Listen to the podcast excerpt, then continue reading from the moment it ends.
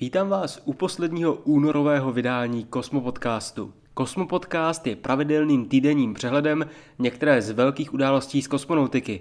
Pokud vás téma zaujme, naleznete ji podrobněji rozpracované v Kosmo týdeníku, přehledu týdenních kosmonautických událostí, který vychází na webu cosmonautics.cz. Společnost Blue Origin, která stojí za vývojem a zkušebním provozem malé suborbitální rakety New Shepard a vývojem velké těžké rakety New Glenn, oznámila, že její druhý zmíněný projekt, tedy raketa New Glenn, bude mít spoždění. Prvního startu tohoto nosiče jsme se měli dočkat už v tomto roce, ale nyní bylo oznámeno, že první start sklouzl až do čtvrtého kvartálu roku 2022.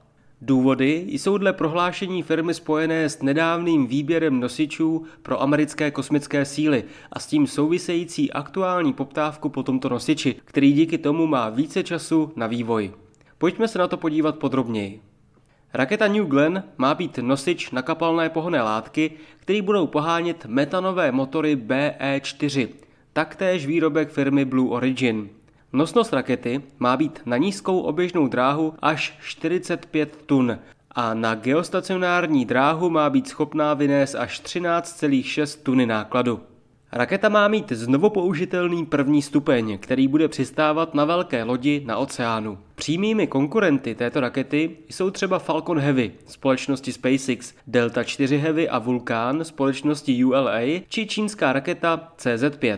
Nový termín prvního startu dle prohlášení firmy Blue Origin přímo reaguje na aktuální potřebu nosiče ze strany zákazníků. V minulém roce tato raketa totiž vypadla z výběru nosičů, které chtějí v následujících letech využívat americké kosmické síly. V této soutěži uspěly rakety Falcon Heavy a Vulcan.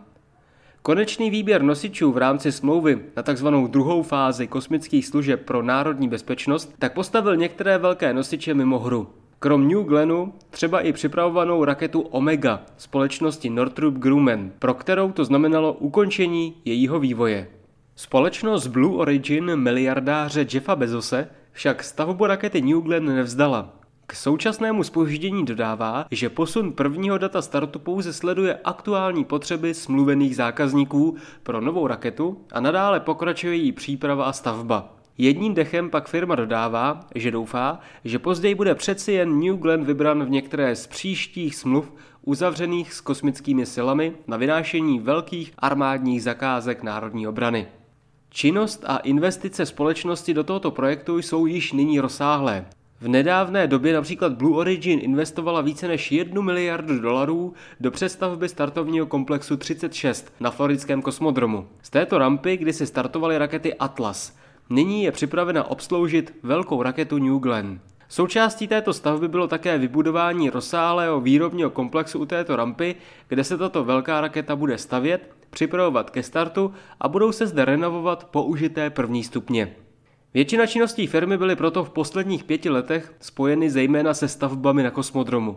Mezi další činnosti pak patří dokončení rozměrové makety prvního stupně New Glennu, anebo první výroba aerodynamických krytů, které pro tuto raketu budou opravdu velké. Zaměstnanci firmy taktéž pracují na výrobě prvních letových nádrží a dalších komponent. Scott Henderson, manažer orbitálních startů společnosti Blue Origin, prohlásil, že si novým termínem startu je naprosto jistý. Mějme však na paměti, že zprovoznění takového velkého nosiče je náročné a je poměrně reálné, že první start sklouzne až do roku 2023. Děkuji, že jste poslouchali 23. vydání Kosmo Podcastu. Pokud byste chtěli více informací o probíraném tématu, podívejte se na web Cosmonautics, kde se dočtete i mnoho dalších informací o dění v kosmonautice. Mějte se pěkně a těším se příští týden opět naslyšenou.